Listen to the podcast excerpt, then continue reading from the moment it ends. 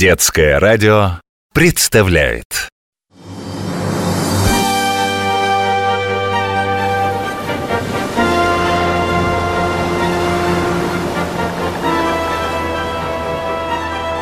Великие путешественники.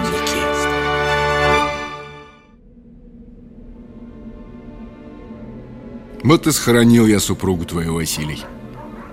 Всего неделю прожила, да за тобой подалась Цинга. Она и тебя сгубила. Столько дней без еды хорошей. Все снег да лед, ни травинки. Добрым ты начальником нам был. А теперь без тебя нам жить придется И службу свою исполнять. Господину командору Берингу я депешу отправил. Да только что-то нет ответа. Видно, на Камчатке у него дел много. Не до нас Все ходит, ходит вокруг скотина эта белая. Вроде медведь Да только белый совсем. И больше нашего лесного мишки Шумит. Видно, поживиться чем-то хочет. Отпугиваем его. Уйдет, опять возвращается. Теперь мне придется нашим дубль-шлюпом командовать. В льдах ходить. Много еще не описано здесь. В Хатанской губе. У Таймыры реки Сейчас знатное дело, льды в море отнесло Можно выходить А то в прошлый раз нас чуть не затерло Только молитвами и спаслись Да умением своим морским Семен Челюскин командовал экспедицией на Таймыр до тех пор, пока не прислали нового командира. Им стал Харитон Лаптев. И этот второй поход к самой северной точке Европы и Азии стал с одной стороны неудачным, поскольку дубль-шлюпка «Якутск» все-таки была затерта во льдах, а с другой стороны Челюскин сделал открытие, благодаря которому мы и помним его.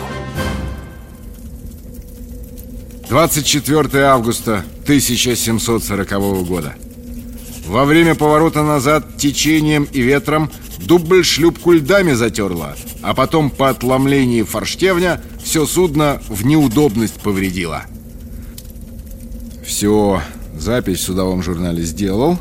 Теперь другую службу исполнять надо. Местность эту все-таки описать требуется.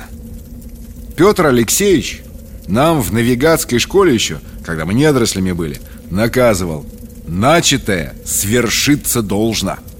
Каждое дело до конца довести нужно. Так что раз взялся я карты у Таймыры реки делать Надо заканчивать Челюскин и его товарищи шли 15 миль Пробирались по льдам до берега трое суток И зазимовали на Таймыре. Трудно было всем И не все могли выдержать испытания. Изнуренные трудами, отчаявшиеся в спасении на этом пустынном и диком берегу, некоторые подняли было ропот, говоря, что им все равно умирать, работая или не работая. Однако ж мужественный начальник строгим наказанием зачинщиков восстановил дисциплину. Еще одна запись. Да, наказали изрядно бунтовщиков – Однако приказ Петра Алексеевича исполнили. Никто из обер- и унтер-офицеров не должен матросов и солдат бить рукой или палкой, но следует таковых в случае потребности наказывать при малой вине концом веревки. Кошкую та веревка называется. Петр Алексеевич все продумал для походной жизни. И можжевельником курить, чтобы не болели матросы, и чистоту соблюдать. В полночь с 8 на 9 мая 1742 года Челюскин вышел к самой северной точке Евразии. Он еще сам этого не знал, просто записал в судовом журнале. «Сей мыс каменный, приярый, высоты средней. Около Онова льды гладкие и торосов нет. Здесь именован мною он и мыс, Восточный Северный мыс. Здесь поставил бревно, который вез с собою. Сам Челюскин свое открытие открытием не считал. Просто записал широту и долготу, дал название, отправил донесение и продолжил служить. 109 лет его подвиг подвергался сомнениям, а он сам издевательствам. Его обвиняли в том, что он, чтобы побыстрее избавиться от трудного задания, попросту солгал. Однако в 1851 году все обвинения были сняты. Особенно горячо за честь Семена Ивановича Челюскина вступился географ Миддендорф. Именно он предложил присвоить самой северной точке Евразии имя Челюскина. Вот что он писал о незаслуженно забытом путешественнике и первооткрывателе.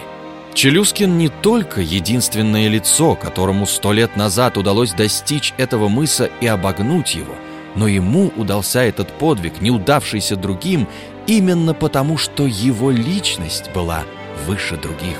Челюскин бесспорно венец наших моряков, действовавших в том крае.